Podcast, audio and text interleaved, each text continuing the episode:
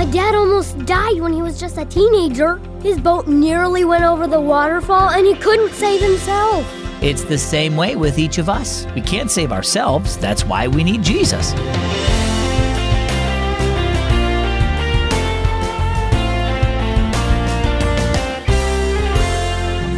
Hi, and welcome to Keys for Kids. My name is Zach. Some people think the way to get to heaven is by doing good things. You know, stuff like going to church, reading your Bible, and giving money to the poor. Now, those are good things, but they won't get you to heaven. Only Jesus can do that. In Luke 18:13, there was a man who realized that he couldn't save himself, and when he saw Jesus, he said, "God, have mercy on me, a sinner." So don't try to save yourselves by being a good person. Instead, give your life to Jesus and let Him save you. Our story today is called Drop the Oars. Colton can't come over this afternoon, said Travis. He has to go with his mom door to door to pass out church flyers and stuff. Really? Dad was interested. Are Colton and his family Christians? I don't think so. They talk about faith in Jesus, but they don't believe he's God. It doesn't make sense to me. They seem to think they have to do a lot of good things to be saved, like handing out church flyers. I don't understand it. I don't think Colton does either, but he does whatever he's told, says it can't hurt. It sounds to me like he needs to drop the oars and grab the rope, Dad said. What do you mean? asked Travis. There's a river with a big waterfall near the town where I grew up, said Dad. Just above the falls, the water is very wild and dangerous. It's unsafe for boating, and I remember one time when a teenager in a rowboat got caught in the swift current. Dad paused, remembering. So, what happened? asked Travis. The strong current pulled him closer and closer to the falls. A crowd gathered on the bank, and people called to him to row harder. He tried his best, but it was obvious he wasn't going to make it. Then someone threw a rope to him.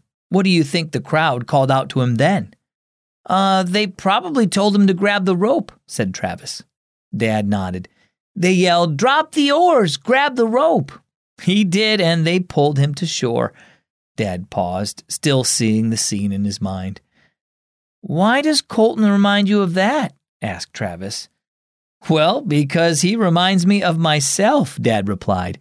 I was the teenager in the boat. Wait, what? Travis gaped at his dad. You almost went over those falls? Like for real? Dad laughed. yes, for real. And when those people pulled me to shore, God used that experience to help me realize I'd been trying to save myself spiritually too. But trying to save ourselves from sin is useless.